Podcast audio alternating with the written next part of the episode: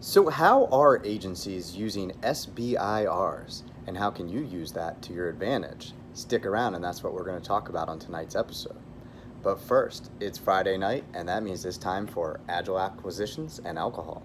Cheers.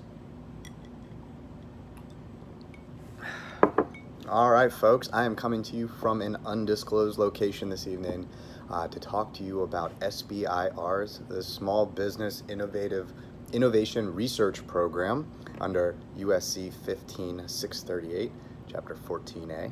Uh, if you have not heard of it, the Small Business Innovation Research Program, or SBIRs, come in three phases.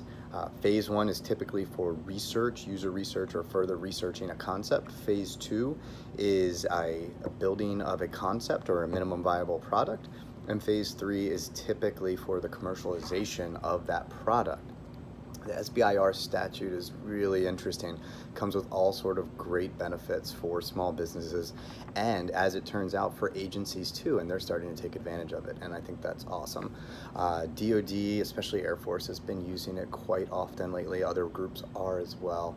Um, but here's the deal, right? So SBIR is the Small Business Innovation uh, research program is intended, obviously, as it says, for small businesses to help develop ideas, concepts for the government, help them build out that concept, and ultimately get them to a place of commercializing their product or uh, their product. In some cases, it's starting to be used for services, but mostly for product, uh, such that it benefits the government. But here's the really cool thing: uh, it has specific language in there that protects the intellectual property rights of the technology being built for the small business. This is one of the few cases where the government actually encourages keeping the intellectual property rights with the vendor. That's really great for companies that are looking to build a product, because um, ultimately, at the end of the day, the rights in that data uh, or the rights in that uh, code and technology behind that product is what determines how you can use it, how you can sell it, and ultimately uh, the success of that product.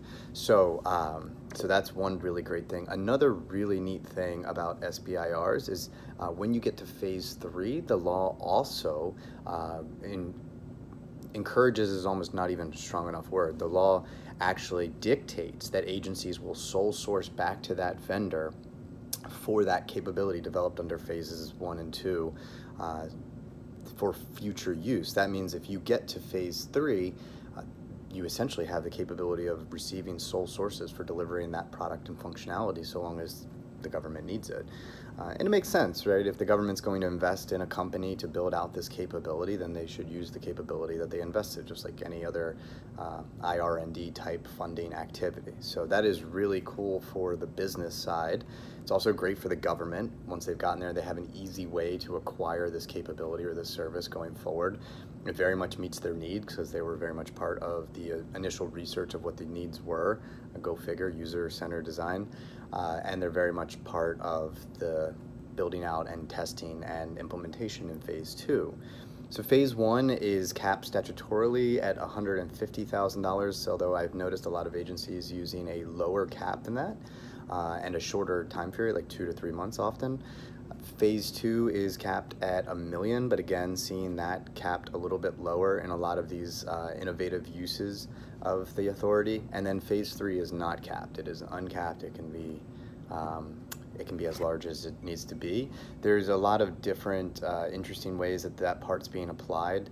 So it's such that now in the Department of Defense, where another uh, commercialization can be achieved even through another organization within the DoD acquiring it. So you don't necessarily have to sell it in the commercial market. You just have to have another organization funding it besides the organization sponsoring the SBIR. So.